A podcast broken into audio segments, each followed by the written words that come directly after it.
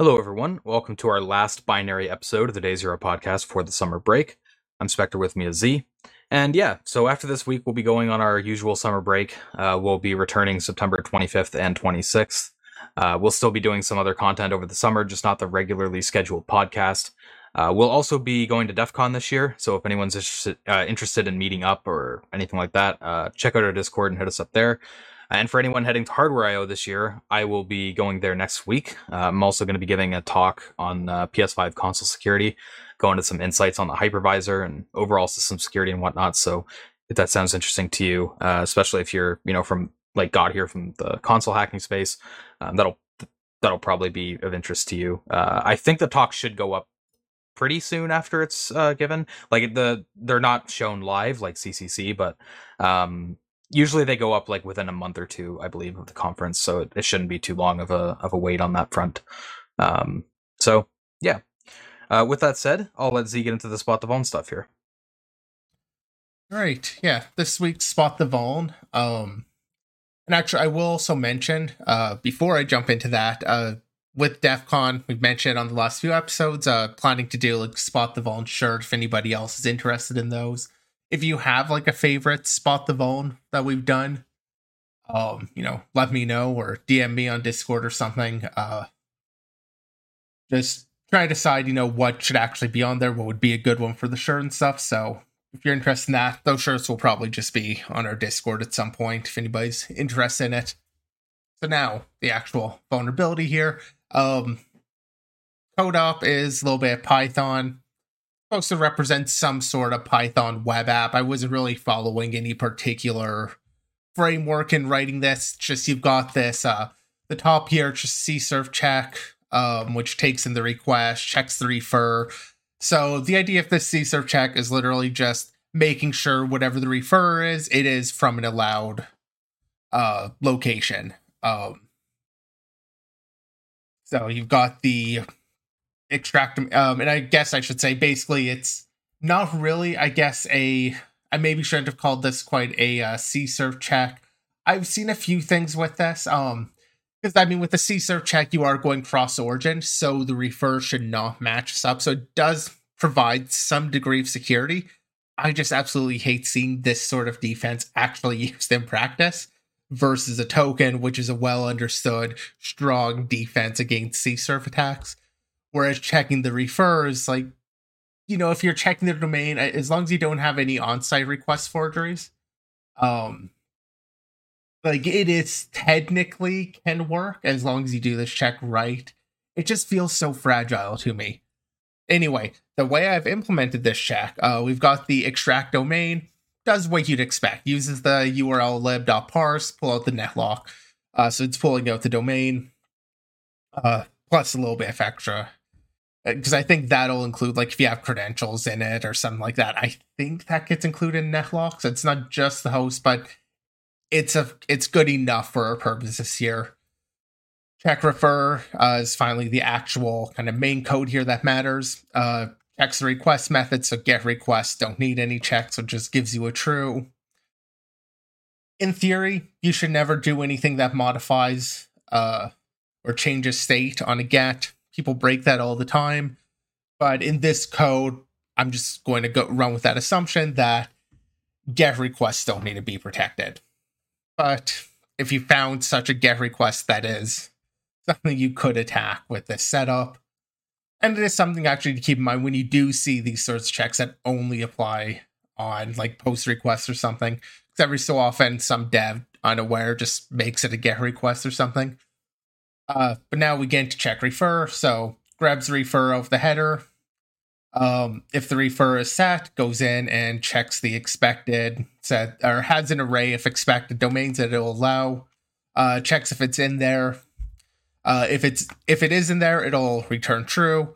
Otherwise, it also goes through and looks for the subdomain by just putting like a dot before the allowed domains and seeing if the referring domain ends with that domain. Um, including the dot there so you can't like register uh why example.com and have it match to example.com needs to have that dot in place uh returning true and then if those fail returns false the core bug on this one is it doesn't return false by default. There's no, like, if this refer check doesn't match, there's no return down here. Uh, so it's just going to return a none. It's not going to return anything in that case if the refer isn't actually set. So if you go and use um, on the attacker website, if they were to use something like uh, one of the meta headers where you set here the refer policy meta headers and just say like no refer, it won't send the header at all. And um, then this check will basically pass every time because there's no refer. It's really just about noticing that they're not actually checking for that edge case. And it is something kind of easy to overlook, especially on the developer, because you read through the code and just reading it top to bottom, you see that return false apparently kind of working as like a, a fail safe, but uh, because it's kind of applied at the wrong indentation level, it'll end up uh, basically not returning false. Um, and I guess that is an important thing up at the top here. It's doing the check refer thing and checking that it's equal to false to handle like the bad case. If this were to do something like just a uh, a treat check refer as a truthy value or a falsy value, um, and doing if check refer without equals equals false, uh, then this would actually kind of catch the non-return type because it'll have the implicit conversions and all of that. So there is a little bit of a scenario on that, but ultimately, I'd say the bug comes down to just not watching for that edge case. Yeah, sort of a fail open type situation. Yeah. Uh, which is always a, a fun type of bug to see. All right, so uh, getting into some real vulns. Uh, up first, out of ZDI, we have two vulnerabilities in VMware Workstation coming out of Pwn2Own Vancouver from this year. Uh, this chain ultimately earned uh, an $80,000 reward and eight Master of Pwn points. Z, I'll let you get into the bugs here. Yeah, decent bounty on these. Um, and they're both in a Bluetooth implementation VMware, so allowing the uh, host to share Bluetooth devices with a guest operate with the guest operating system, which is something that is enabled by default. So the guest operating system can send, you know, their packets over to this virtual Bluetooth controller, and it'll do the proxying and all of that to the host machine. First vulnerability is an uninitialized variable info leak. And what it comes down to is in the request going to the virtual device, the client is able to provide um, a size variable and it ends up being written into this actual size. Sorry. And if you're watching, just got the Squarespace screen that always happens when we cover ZDI posts because the the uh, button I use to hide these squares that I draw on screen is the same button to bring that up because they need that feature on their website. Uh, anyway, uh, what you've got is this URB URB actual size variable that is being set with an attacker controlled value it's setting a size that isn't too crazy. Like that an attacker can indicate a size. I don't quite like the naming of that, but I'm not sure if this is reverse engineered naming or if this is um where the names are coming from because this does seem to be reverse engineered. That could just be their call, in which case, whatever. I don't doesn't matter. Anyway, actual size variable. Um, and what generally happens is you make you have your packet it has the opcode and it's going to be it's going to enter some handler it'll enter whatever handler. That handler will end up writing the actual actual size into that structure. Um so whatever the attacker put there just doesn't matter. The handler is going to overwrite that with an appropriate value. But if you give it an invalid opcode and basically have an invalid request it's never going to hit that handler. It's never going to overwrite that actual size.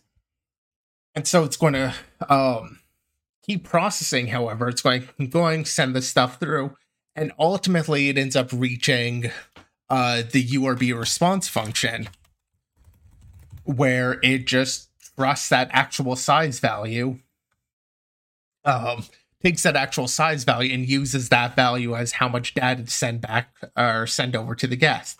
Does the copy using it? um, and just sends it back. So that can result in the uninitialized value. I think it's kind of a fun bug where you do have that just, you know, again, it's about tackling the edge cases and thinking about those edge cases. This works under the normal scenario where it hits a handler that does everything right and then fails when you hit the edge case of what if it's an invalid packet? That doesn't work, never hits the handler. Actual size is now attacker controlled, and thus leading to the uninitialized value. Or well, potentially. I mean, it's it's an overread, so it's going to copy too much data, which is potentially uninitialized or just extra data off of the heap. Well, to be fair, I, I, think it is still within bounds of the buffer. Like they say that it's it's bounds checked there.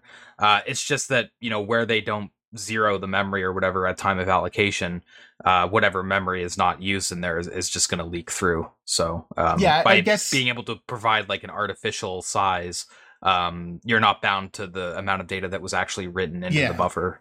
Yeah. So, yeah. Sorry, th- that is kind of what I meant there. Like, um, the uninitialized that off the heap from like what wasn't initialized, what wasn't actually written. But yeah, good clarification. And I was highlighting uh the line that had that uh condition check there. Like they, they are doing some. Uh, uh, and then yeah, leading into the uh, stack-based overflow, uh, which was the second bug they had. I feel like we don't get a lot of information here about some of the details on this. But the gist of it, how they explain it, just comes down to uh, the uh, sending SDP packets, a service discovery protocol. Send these packets, open up the socket, uh, so you can send these packets to it. It ends up invoking this read element function. Read element will try and determine the size. It's got this switch statement where it's just switching over uh, basically different types of ways that size could have been sent there or fixed size. Uh, and it has this LE size variable that gets assigned depending on whatever case. In a few of these cases, it seems like that ends up being a fairly dynamic value. In some of these, it's just hard coded. Um, ultimately, that value gets passed in uh, to this uh, read raw int function, uh, which ultimately leads to it being used in a mem copy, uh, leading to uh, writing too much data onto this stack buffer. Um, Yeah, they just have- straight up don't check the length of the size going Yeah, to memcopy. It this- seems. and this one, yeah, they're not checking the size at all. It's just uh you using the size that's provided. The thing that or the couple things that don't make sense is one, they don't talk so they don't really talk about exploitation at all here. This is it leads to a possible stack overflow, is what they mention there. And they mention how the attacker can control the size argument. They don't talk about which like uh option they fall into for their control. Um looks like I, I don't know where all of these variables are exactly coming from. Uh seems sane to assume that it's probably this 5 one because it kind of has a really clear direct control versus having like a rotate left or whatever's going on in this one. Looks like it's doing some is that an endianness shift? Maybe? I Uh, don't know. which line are you looking at? Uh, line 40. Oh, I believe that's a yeah. I believe Yeah, that's lo- reversing looks yeah. looks like it might be endianness. Uh, like it's doing some shifting on the value, whereas at least five is something else. Either way, one of these options gets them in there uh, with the attacker controlled size. But yeah, I feel like they just gloss over a lot of detail over how this one works, and we don't really know anything about the buffer they're landing in besides that it is a possible stack buffer overflow. All of the Yeah. functions they include, this is just a magic pointer that we have coming in somewhere on the stack. So Yeah, I wish we had a little bit more information on what the stack buffer or what the stack frame looks like of where they're getting their overflow.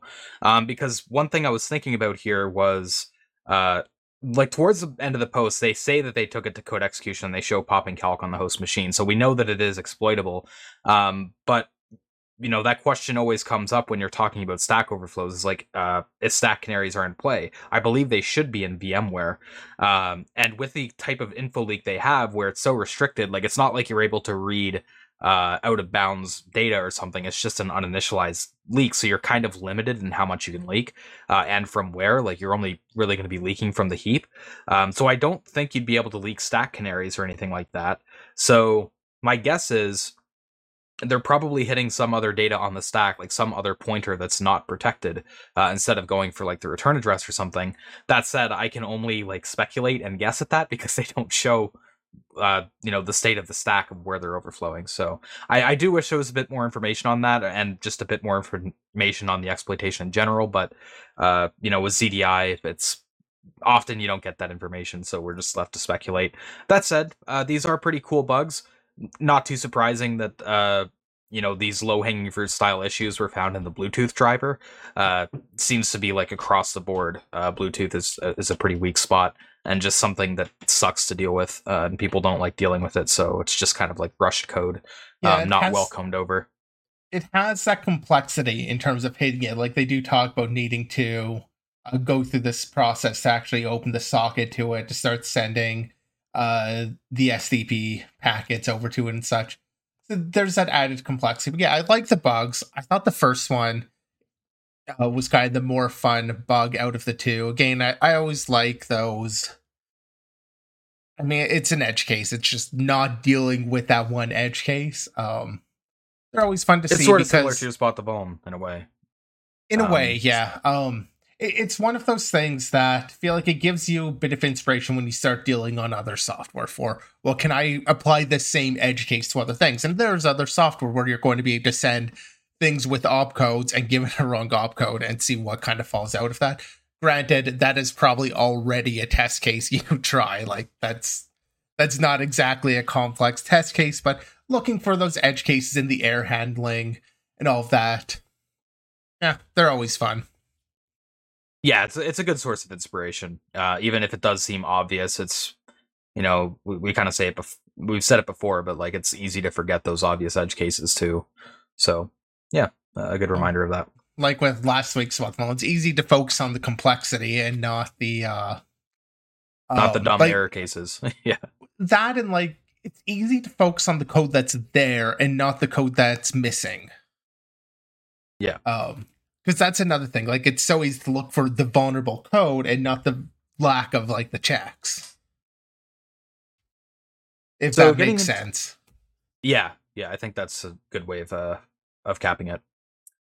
Yeah, so getting into our next post from Neodyme, uh, we have vulnerabilities in CSGO. Uh, so, yeah, details four bugs in CSGO that were patched uh, at the end of April of 2021.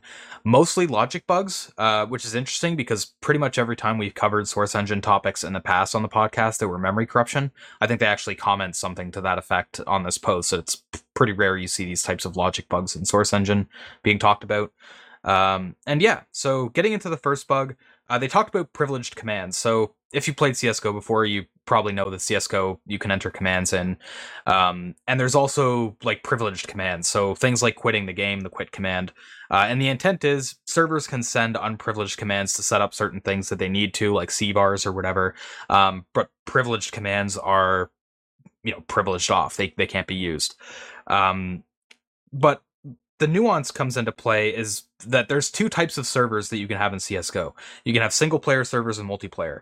Uh, single player servers can execute the more privileged commands on behalf of the user for things like changing keyboard settings and whatnot. Uh, and then multiplayer ones are more restricted. Uh, and the way that they actually determine which type the server is is by checking the this max clients uh, variable. Uh, the problem is that's controlled by the server itself. So by the server just pretending it's a single player server and sending one for that variable, uh, the client will think it's a single player server and it'll allow privileged commands to be executed. So just kind of misplacing trust in like where the data is coming from, I guess, is, is what that one boils down to. Yeah, I thought there's kind of that misplaced trust. There's also almost trying to be too smart by using a value that's technically unrelated to it. Um, like I guess you could say a single player server is one that has max clients of one. Like that is kind of a fair assumption. Um, but it is kind of a hack as well. Yeah, it, it, feels very much like a hack to me, where it's you know that isn't the right value to be using for that. Like it's kind of like accurate to say that, but like I said, that's just the server reported value. It's not it should be intent. trusted. Yeah. Yeah. Like it would it would be better to look at what is the player doing and kind of tracking a bit of that state on the client to say, am I intending to connect to a single player server? Um, and kind of looking at that perhaps. Um, or I mean, I don't know. It does get a little bit tricky when it comes to trying to determine what the server supports without um trusting Like you that kind server. of you kind of have to put some trust in the server. yeah, That- it's that's it's a bit of a tricky tricky scenario to handle for sure. yeah. That's kind of why I'm getting at um using more the client sided intent at that point. Like that's something you'd want to look at and enforce on the client side rather than I, I mean I guess this is on the client side regardless, but by looking at the state of the client rather than the server that they're connecting to. Um, it does create a bit more like spaghetti code when you have to have this concept of the single player server that isn't kind of sitting in the same code most likely as everything else because you have to track it through the state. Um, but yeah, I mean, just this feels like a hack anyhow, and obviously kind of bit them a bit. Yeah, so from that ability to send privileged commands, that's where the other bugs come into play and chain on top of it. Um, bug number two was an arbitrary file download. So another thing that Source supports is the ability to play custom maps and such. Uh, and to do that, it has to be able to download the assets. Uh, they try to do some filtering on this to prevent the client from downloading like executables or linked libraries or anything sensitive like that. Um, and these files can be downloaded from the server directly or over HTTP if fast uh, if this fast DL variable is specified. Uh, the problem is when they're building the file name of where to like write the file to, it truncates to 256 bytes, and the file name is built with uh, by using the server name and the file name concatenated together, each of which can also be 256 bytes. So by just passing a large string between the two of them, you can get the extension truncated and bypass the filter. Uh, the third bug is an arbitrary text file write.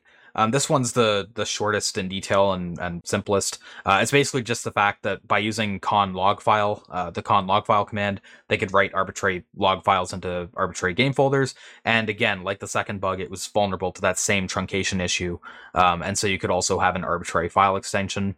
Uh, finally, the fourth bug is the ability to launch the CS:GO client in insecure mode, or rather switch it into unsecure uh, insecure mode. So, in a usual launch of CS:GO, the integrity of the game's assets, uh, particularly libraries, are verified, and if they're not validated, uh, you can't play on official servers. You know, for obvious reasons, they don't want you to be able to connect to official matchmaking with a modded client. Um, but if you launch with the insecure flag, those checks aren't performed. Uh, and you can also load DLLs outside of the game's binary uh, directory when the insecure mode is, is set. Um, and you can set this insecure mode by simply causing a DLL verification failure. Um, and get your attacker crafted DLL from the previous bugs loaded and executed. Uh, of course, you can't overwrite DLLs that are loaded in a running process, so they had to be a little bit careful of um, j- trying to choose something that they would be able to overwrite while the game was running in the attack. Um, and they ended up finding one that wasn't loaded but is still verified, being client.dll. A um, little bit of history there. Basically, that file was superseded when panorama mode was added to CS:GO, which is when they redid the menu from the old, uh, somewhat like blocky UI into the more fancy one. Uh, so that client.dll just kind of got uh, you know deprecated, but it was still verified. It just wasn't used, so they were able to leverage that to switch the game into insecure mode and launch their their hijack DLL. Uh, so yeah, kind of interesting chain. It is more logical bugs than what we typically cover on the podcast. Um, and like I said, it's interesting because I don't think we've really seen logic bugs used in this way uh, from Source Engine. Typically, when you talk about Source Engine, it's uh, your memory corruption chains, which we've covered a few of in the past. So Yeah, and was definitely expecting this one to be that. So, unfortunately, when I was reading it last night after the Bug Bounty episode, I mean, this probably would have been better on our Bug Bounty episode, in fairness. Although it is kind of a reminder that even in these native applications, it's not all about the memory corruption. Um, you know, we're obviously focused on the binary level exploitation, but I don't know, these bugs are obviously becoming more common and uh, you know, these of more functional, more this isn't what I'd call a data oriented attack, but it is still kind of abusing the game's data. So like you have that pulled over. Like they are bugs that you should be thinking about when you're doing your auditing. Like might enjoy the binary level bugs more. These sorts of bugs are definitely very impactful, harder to detect um, in a lot of ways. Uh, and, and in some ways, it can be easier to like detecting misuse of uh, some of the commands can be an easier thing in some situations, but, but yeah, it's mainly it's just not touched by a lot of the mitigations where effort is being put into Yeah. um, because you're not you're not corrupting memory really. Uh, you're just abusing intended like uh, intentions of the code. So yeah um, it, it's it's fun to see those when they crop up. Uh, Yeah, outside that, of the uh, technical go ahead. I was going to say the uh, truncation issues, you know, really remind me of old PHP bugs where you'd be able to do the same with um, uh, like file includes that had the .php appended in them. Give a really long string, and you can get like the .php truncated uh, when you hit the max path length. Uh, had a very similar feel to that. I mean, it's a classic trick uh, in dealing with uh, file upload restrictions or uh, extension restrictions to at least check for very long file names to see how they handle them and if you can get uh, things truncated. So outside of the technical details sorry did you want to add something on there too No, go ahead. Okay. Outside of the technical details, the timeline was kind of interesting. Uh, we don't tend to talk about these as much anymore because they got a bit repetitive, but especially when you're talking about Valve, uh, they tend to be a bit more interesting. Uh, we've commented on Valve's HackerOne program before and how ridiculously slow and unresponsive they are. Uh, so this bug was initially reported back in the beginning of 2020, and there was some back and forth throughout the year where HackerOne struggled to reproduce the issue. Uh, the researchers here continued to try to make it easier and easier, and eventually uh, they they figured it out, passed it on to Valve. Um, and yeah, so then in 2021 they asked for updates, still didn't really get any, and finally in April of 2021 Valve shipped a fix for these issues, and on May 1st they were paid out. Um, so you know at, at least like between the fix and being paid out, that was pretty quick. Um, but then yeah, they they still didn't get like any communication uh, March of 2022, they asked to disclose the report, and still to this day, it seems they didn't get a response. So they just decided, you know, it's been like three years since we reported this vulnerability. Let's just go public with it, which I think is fair. Um, but yeah, it's just uh, you know another reminder of the unfortunate fact that Valve products are like seem like a really fun area to do research in. Uh, you can find some pretty cool bugs there. They also pay out pretty well. Uh, especially at the time, I think they were still paying like the ten thousand dollars or whatever for full RCE, which I'm assuming is what their bounty was here. I don't think they actually say what the amount was. Um, but yeah, in terms like, you know, you will be paid a lot. Uh, it just might take like ten years or something. It's like when you win the lottery. It's like you, you don't get that money right away, or or even a response right away. So yeah, I, there's a lot of information in the timeline here. It took them a while to uh, acknowledge the issue and fix it, and then they just never responded on disclosing it. Bit unfortunate, but uh, that's just how Valve Valve be Valve, you know. I mean, it's I guess it's- unfortunate. It's also like by disclosing it, they can also just end up being kicked off of HackerOne because of that. Technically speaking, yeah, Oh. uh, they they could be found in violation of of the HackerOne guidelines. Yeah, Which, in fairness, like I don't agree with. I'm just stating the fact that HackerOne like they definitely can be kicked off just for doing this disclosure, even though this was fixed so long ago. Yeah. Um, if you want more on that topic, we talked about it yesterday. Well, we talked a bit about issues with bug bounties uh, on yesterday's episode. I was just about to say this ties in perfectly with uh, Pi 3's blog posts as well. So yeah, definitely check out yesterday's episode if you're interested in more of the meta discussion around that. Yeah, and in terms of the timeline, like I don't know. I thought I had heard that Valve was actually improving a bit in trying to take something more seriously in 2022. Um, although seeing this that they did their disclosure uh, request and had no response all throughout 2022 makes me question that. But I had thought I heard things were improving over there. Um, that they were making significant changes to kind of their structure, how they were running things maybe that's not the case, but yeah, I don't know. I mean, because this is kind of old, And kind of side note, I love the fact that they just sent happy anniversary when they asked for the update. Yeah, after it was a, it was a year old. yeah, I like that. Um, yeah, it could have just been a case of something that fell through the cracks. In all fairness, but yeah, hard to say. They have a history of things falling through the cracks, though. That yeah, it's hard to give them benefit of the doubt for sure. Yeah, like that's kind of the problem. I've heard that, but this is a clear example of it. Like it's still happening. Yeah. So moving away from things that weren't really reported, uh, we have an 0day in the Wild post from Google Project Zero on uh, an issue in Windows activation context. And Z, I'll let you take this one away.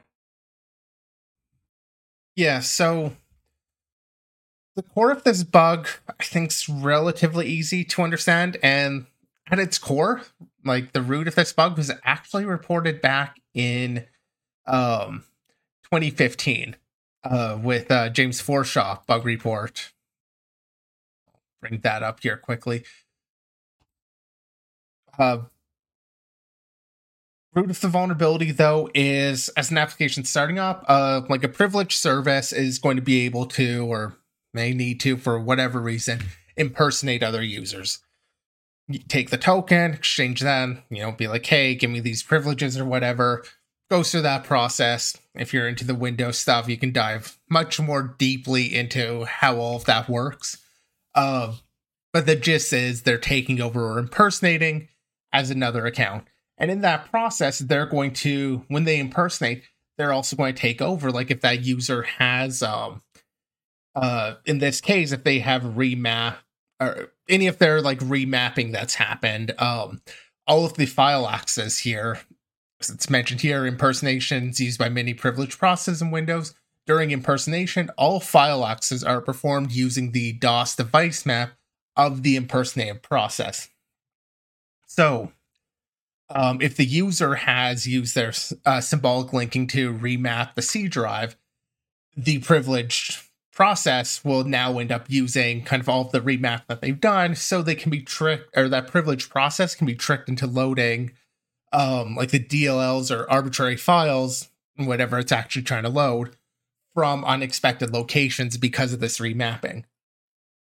Um, and it really is, in a sense, that simple. Um, it's just redirecting where the privilege process is going to load. So, kind of think of like some of the DLL redirecting tricks that have existed, kind of in line with all of those. Um, so yeah, fairly straightforward. I thought it was interesting that, like, at its core, this bug was reported in 2015, where the report here was when an application impersonates another user, all file access are performed using the current DOS device map under that token. Same issue, just uh, eight years ago. Yeah, I, guess I made a joke at the like transition of this topic of things not being reported, but yeah, this one was, and it just kind of got lost through time, I guess. Uh, I noticed that the report was fixed. I didn't take uh, too close of a look at this report. Um, is there like any comments below of like how they fixed it? Because uh, the way that this works, because the top of the Project Zero post basically says that this was fixed for the print the print spooler, uh, but the underlying root cause wasn't fixed. Um, so just kind of one of those cases of like you know patching up a hole with gum or whatever instead of doing a proper fix and you know there was another hole and that allowed it to be exploited in this case through the uh through the activation context. So yeah i guess just a incomplete fix which you know we talk about uh, a lot of the times when we talk about it it feels like it happens with windows. That's just a you know a coincidence or like a bias but uh know in fairness it this does seem like something where it's it, yeah, it's just, we've talked we about it, on, it more with Microsoft. Yeah, we've talked about it on Linux. So I think a big thing is Microsoft, especially, gets the patch diffing done. Like every patch Tuesday, people are in there to go patch diff. There's um, a lot of incentive to do so. Yeah. Yeah, and I feel like on Linux, like looking at the patches absolutely happens, and looking at the commits and all of that, like people are doing it for sure. But I feel like the drive is definitely a bit different. It's a lot more of just the code analysis rather than really looking at what the change like I don't know, people I don't know how to put into words, I guess, but I, I do feel like there's basically I think there's a shift in the audience of people who are doing the patch diffing between um, some other operating systems like Linux compared to Windows. Um, I think you have a lot more like people doing it with malicious intent, like trying to find variants or incomplete fixes, uh, in the intent of like using them on Windows. Uh, and part of that it comes down to a debate that we've commented on before. I think it's been a little while since we talked about it, um, but kind of the open source versus closed source debate. Whereas where you like when you have open source, uh, some of the people who are more on the defensive side are more, uh, you know, more likely to look at the diffs and and report them because you know it doesn't require a huge amount of effort to even find them. Whereas in Windows, where everything's closed source, uh, for the most part, the people who are going to have the resources and time and effort to dedicate into looking at the diffs are probably because they're looking to attack it, not because they're looking to keep it safe. So um, it's just kind of a different audience, I guess, and who's doing the diffing is how I would put it. Yeah, I think that's fair. Um, jumping back onto this vulnerability though, uh, talking about the fix, um, back with the fix actually, uh, with this 2015 bug, uh, Mike's they haven't mentioned here. Uh, Microsoft introduced a new flag object nor impersonate device map, which turns off impersonation during load library. Um, talking about the printer bug, uh, the legitimate print config DLL will be loaded. Um, during the loading process, CSRSS will create the activation context, and it's in the activation context, which is where this bug specifically exists, and we'll still use the old uh remapping. Um out of i guess i probably should have talked about that a little bit more uh at, at the top of this topic but like the difference with this one uh so the 2015 bug was just this root bug this one specifically is the activation context is still using that device map um which is kind of what telling you what files to load path things that it depends on um and all of like the dependencies and all of that uh, are being configured at that stage when it's creating this activation context. Uh, so that's kind of where this bug still exists. Uh, so yeah, patching it was just introducing this flag and inconsistent uh, checking of it, I guess. Or well, yeah, I guess the enough. fix would have been uh, having more consistent checking of it.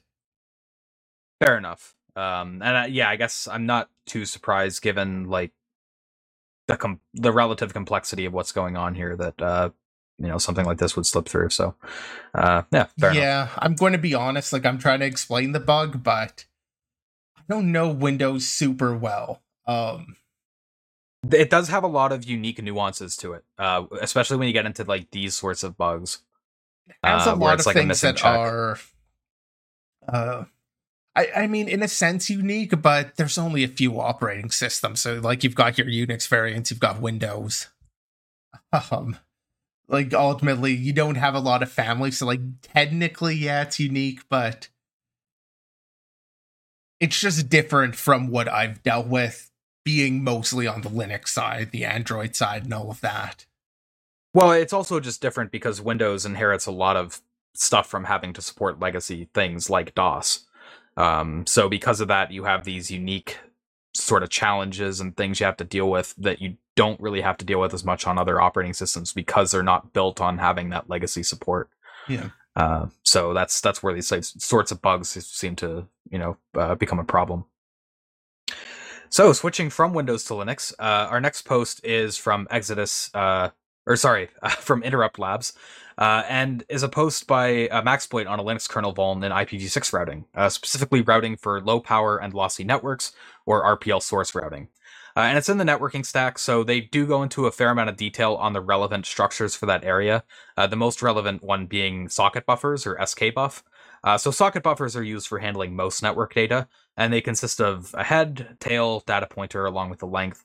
Uh, and there's some helper routines for pushing and pulling data to and from the start of the buffer. Um, but you have to take care that uh, you know, like the data is not going past like the the tail or anything like that. Like you you have to take some care with how the uh, data inside of a socket buffer is structured. So getting into the routing aspect, uh, the routing header consists of an offset to the next header, uh, the extended length, the routing type, segments left, things like that. Uh, and then there's the auxiliary buffer for type specific data. Uh, for RPL, that consists of um, information needed for decompressing addresses. So one of the things RPL seems to support is this idea of compressing addresses. So you can have you know this body that consists of a, a vector of addresses uh, and then specify compression information. So uh, compar-L um, will consist of the number of octets to emit for all of the addresses except for the last one, and compar-E um, has the number of octets to emit for the last address. And using that information, you can uh, you know use that for the incoming data to figure out which address information you can emit and sort of derive on the other side uh, without all that information being passed through. I'm not sure of the history of why they have this address compression, uh, but I guess if you're passing a, a, ton of addresses, you know, it probably adds up to to making it worth it. So IPv6 um, is they're kind of big. Like, what are they? 16 bytes. Yeah, IPv6 so, addresses compared to IPv4 are quite quite a bit larger than like a just a 32 bit int, so it yeah. might make more sense there as well. They're talking about I think sending up to like 30 some of the 30 yeah at one point here they're sending 32 of the one byte addresses so like if that those were full addresses if they could send that like it it really adds up. Yeah. Uh so but yeah so compression like it makes sense to do it here. They they are able to save some data and going across the network. Um but of course that does add some complexity because you then have to be able to deal with edge cases um, so the edge case that they focused on here is what happens if you have uh, a compar-L and compar-E value that makes it impossible to recompress the addresses. Uh, so the example they give here is like a compar-L um, of 15, so that each address only has one byte. Uh, or each address except the last address, and a compar-E of zero, so that the last address has the full uh, 16 bytes. Uh, in this case, you can turn a 48 byte large address vector into 528 bytes on recompression. Uh, and I say recompression in air quotes because it's kind of a misnomer in this case. Um, I'm not exactly sure this, the maths of why uh, you know the recompression gets that large. Um, I think you'd have to be intimately familiar with the compression algorithm and everything to get that. But what's important for the bug is that it happens. Uh, so oh, because so you get I, such a large, I do get why this happens. Actually, I know we were talking about this right before the episode, and I was a bit confused. Uh, but the issue is because um, um, you've got these two values, the CMPR E and CMPR L. Uh, so when you're on the last one, segments left uh, equals to one uh, that's the one that's uncompressed. And now that's going to be part of like the main body again after this step. So none of them can be compressed because it can't apply that, uh, like stripping the 15 bytes. It can't apply that to all of the other addresses because that one is sitting in there that needs all of the bytes. Um, and thus it multiplies the size. Ah, fair enough. That makes sense. So yeah, because that happens, um, it when it then calls uh, skb push to add the address vector to the head of the skb uh, if it doesn't have space for those 528 bytes it'll cause the data pointer t- to fall below that of the head pointer. Uh, and that's relevant because if we go back up to the top and look at skb push uh, they have this like bug check where if the data is lower than the head uh, it'll trigger a panic condition. Uh, so you know that that ultimately leads to a DOS. Um, so it is kind of a cool and subtle bug. Uh, something that would be very hard to catch just reading the code. Uh, it's something that I think would be more likely you'd catch through like dynamic testing, uh, like fuzzing or something like that. Um, but it is triggering a DOS. I don't think you'd really be able to exploit this beyond that because you're triggering a panic here.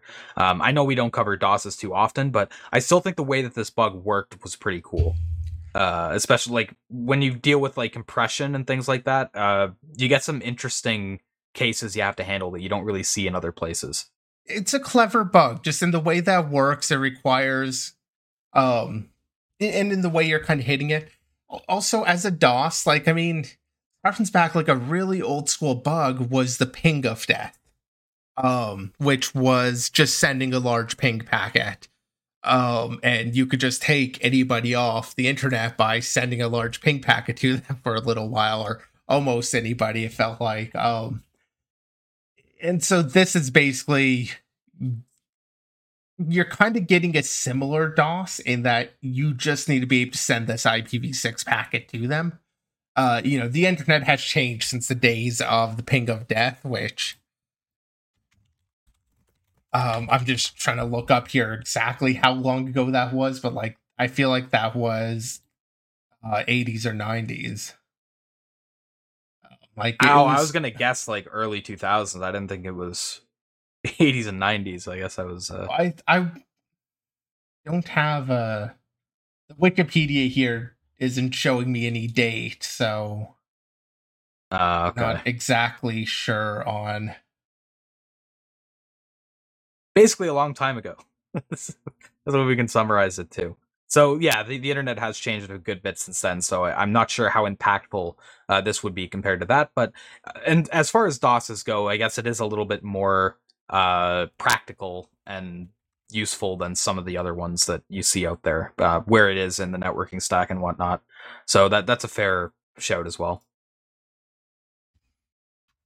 But yeah, I, I uh, do think like um just in terms of how it happens, like I think it's a cool bug, regardless of um like not being able to take it to code execution.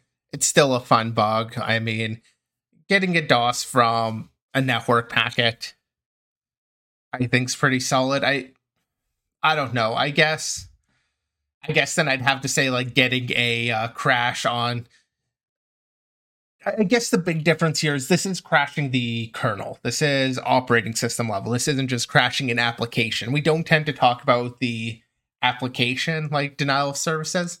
I mean, sometimes we do when just you have a bug that isn't exploitable that needs another bug or something. But um, in this case, like it's the operating system. It's taking, in theory, down the entire server or just the QEMU instance if you're on the cloud. Yeah, which in some cases could be quite significant. All right, so uh, let's get into our shoutout section of the show. So up first for shoutouts, we have a uh, Google Chrome uh, V8 issue from Exodus Intelligence. Uh, we would have tried to cover this as a full topic, but honestly, just kind of ran out of time and got lost in uh, the business of other stuff we had to do, so we didn't get a, uh, enough time to get a good grasp of it. the vulnerability is in Turbofan, as you can probably expect. Most of the V8 bugs nowadays are, are coming from that area, uh, which is like the the JIT optimization stuff. Um, so yeah, Exodus Intel usually puts out some pretty uh, nice blog posts. This one goes into a fair amount of background on Turbofan and uh, the relevant stuff for the vulnerabilities. So uh, if you're interested in browser stuff, I think this would definitely be worth checking out. Um, a lot of the times with browser, a lot of the knowledge you pick up from one write up will carry over to other vulnerabilities uh, whether those be other ones that you're trying to exploit that are known or even just finding uh, new bugs. Uh, there tends to be a lot of like knowledge sharing that carries over with browser. So definitely wanted to give this a shout for anyone interested in that. But uh, yeah, we just didn't get enough to time to cover it as a full topic. Uh, as another shout, um, as I mentioned at the top of the episode, I will be giving a talk at Hardwear.IO um, it's going to be talking about the PlayStation 5 internals, mostly focusing on like the hypervisor uh, and the security aspects of it and how exploitation has had to shift um, going from the PlayStation 4 to PlayStation 5. So I think it'll be interesting, an interesting talk to some people out there. Uh, that'll be at uh, June 3rd, I believe. Yeah, it's the second day of the conference that I'm giving this talk. It's at the two o'clock slot.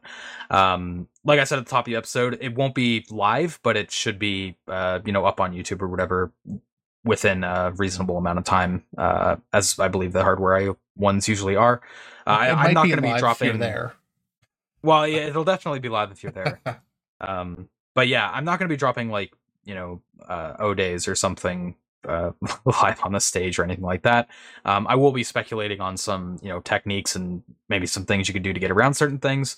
Uh, but yeah, uh, if that sounds interesting to you, feel free to check it out. And like I said, if you are going to Hardwear.IO or uh, if you want to plan to go, uh, feel free to hit me up and, and we can see if we can meet up or something at it. Though I will be pretty busy. I'm good. That's going to be a packed week for me. Uh, so yeah. you will be dropping a jailbreak though. No, uh, and yeah, uh, getting into our last shout out. Um, so Z, you have some resources for while we're away, uh, where this is our, our last one until we come back until the summer. So I'll let you go through some of those and then we'll wrap it up. Yeah, um, I just figured since we're going to be gone for a while, some of you may be interested in uh, other resources that you can follow. Uh, and I guess one of the main things that I will mention is our 0day.fans website mentioned it a handful of times, but this is a site I built largely out of doing kind of the work of trying to find resources for the podcast. Um, you know, I end up following a lot of feeds. So this aggregates a ton of those feeds, uh, brings them, brings together what are hopefully mostly the vulnerability write ups. Unfortunately, right off the top here, you can see some that aren't really vulnerability write ups. Um, but it tends to be a lot more focused on the vulnerability write ups from a number of different feeds and locations. Um, and it kind of lives off of uh, my feed reader. Uh, what it'll do is it'll look at what I've got in my feeds and then like look at all of those. Uh, and I have some marked to go on this. So as I as I find new blogs or add them there, 0day.fans will improve. But I do have kind of the more complete list of blogs that people can check out too. Uh, from that, that's if you're looking for like the write ups and all of that If you're looking for podcasts, um, I'm going to give the same three kind of podcast shoutouts I gave for a bug bounty episode. Uh, starting off with Critical Thinking, it's a bug bounty podcast. They aren't really talking about the binary exploitation, but they are talking about at, like actively hunting for bugs and techniques on that side. Um, so I do think there's going to be some overlap in interest. But yeah, it is a lot more of the higher level web app stuff, and of course they're going to be talking about recon and some things that are a bit less applicable to the binary side. But I think there's a reasonable chance there's some overlap in our audiences on that side. Uh, Absolute AppSec is podcast I've been listening to for a little while. They're application security focused. So again, they are higher level. Unfortunately, I don't know any other like low level binary podcasts that actually get into that. But the nice thing about Absolute AppSec, they do talk about things like code review about um actually they do a course on code review uh which i have not done so i can't speak to the quality but their experience have been in the industry for a while um have a lot to say have some good discussions on there they're a lot more on the uh discussional side and discussing kind of things that have happened recently rather than specific vulnerabilities. Uh, but they do get into a lot of kind of the more practical side of AppSec and AppSec code review, code analysis. Definitely applies to kind of doing the vulnerability research for memory corruption, although they're not generally focused on the memory corruption side and have made a handful of comments, um, not necessarily against that, but kind of treating uh, that type of research as a bit more of the flashy stuff and focusing more on fundamentals, I guess. Nonetheless, I've enjoyed them. Um, open source security podcast falls in a similar discussional feel. I go back and forth on whether or not I actually like the whole episode, but they generally have some good discussions talking about recent security news, things that are going on, and definitely have some opinions that are well, they'll disagree with each other a lot more than Spectre and I will. So they have more just back and forth discussions on you know some policies or their own experiences doing stuff and generally focused on open source so a few different podcasts you can listen to if you're looking for some other resource to work on um in terms of the links i've already mentioned 0day.fans but i'll mention the appsec ezine and i just follow their commit feed because that's the only place i know of for it actually but they just have like write ups and stuff. They have more on the red teaming stuff, but if there are binary write ups, we'll often see them in here also. They'll just collect them there. Uh, similar vein, Bad Sector Security does a lot, or Bad Sector Labs does a last week in security. Similar thing, just collating a bunch of write ups that have gone out. You'll see things that we've covered, um, like we talked about the printer goes burr, I think was a last week topic. Um, and this Oh, this is actually. I was going to say they haven't updated this in a couple weeks because um, their last one was on May 9th, but I guess they have their May 22nd one now. Uh, yesterday they didn't, or at least they didn't when I looked. Anyway, they get a bunch of links, so worth checking out. And last one I'll leave you guys with uh, Maxwell Dulin is a resources. He does summaries of vulnerabilities, so similar to what we do. Actually, I guess talked about the CS:GO bugs that we've talked about. Uh, it's had more crypto stuff, but he'll cover binary vulnerabilities on here also. Um, and he's got a blog which is solid and has had some uh binary topics on there also. All right. So, yeah, I believe that's everything, right? Uh do you have any other things you want to say or any other links to shout out? Uh no, I mean that's all of the of references I had. I had a couple more on our bug bounty episode that are more uh websec related, like uh, a couple Reddits there, NetSec, but most people already know about that. So I don't think I really need a. I mean, technically, I did just shout them out, but uh, yeah, no, I think that's all. Um, hopefully, that's enough to keep people occupied while we're off on our uh, summer break. Yeah. So uh, as always, thank you goes out to everyone who listened. Uh, if you want to go back and check out past episodes, you can find the recent ones on Twitch, and all of them are on YouTube, Spotify, Apple Podcasts, and more links off of Anchor. Uh, while we will not be doing the scheduled streams, we will still be around on Discord and whatnot. So feel free to join that. Uh, link for that is down below or in the chat. Uh, and also feel free to shoot some ideas in there for the Spot the Vuln shirts if you have some as well. Uh, just a quick reminder on that as well. And yeah, so uh, we'll be back on September 25th and 26th until then, uh, wish you all a happy summer, and uh, we'll see you then.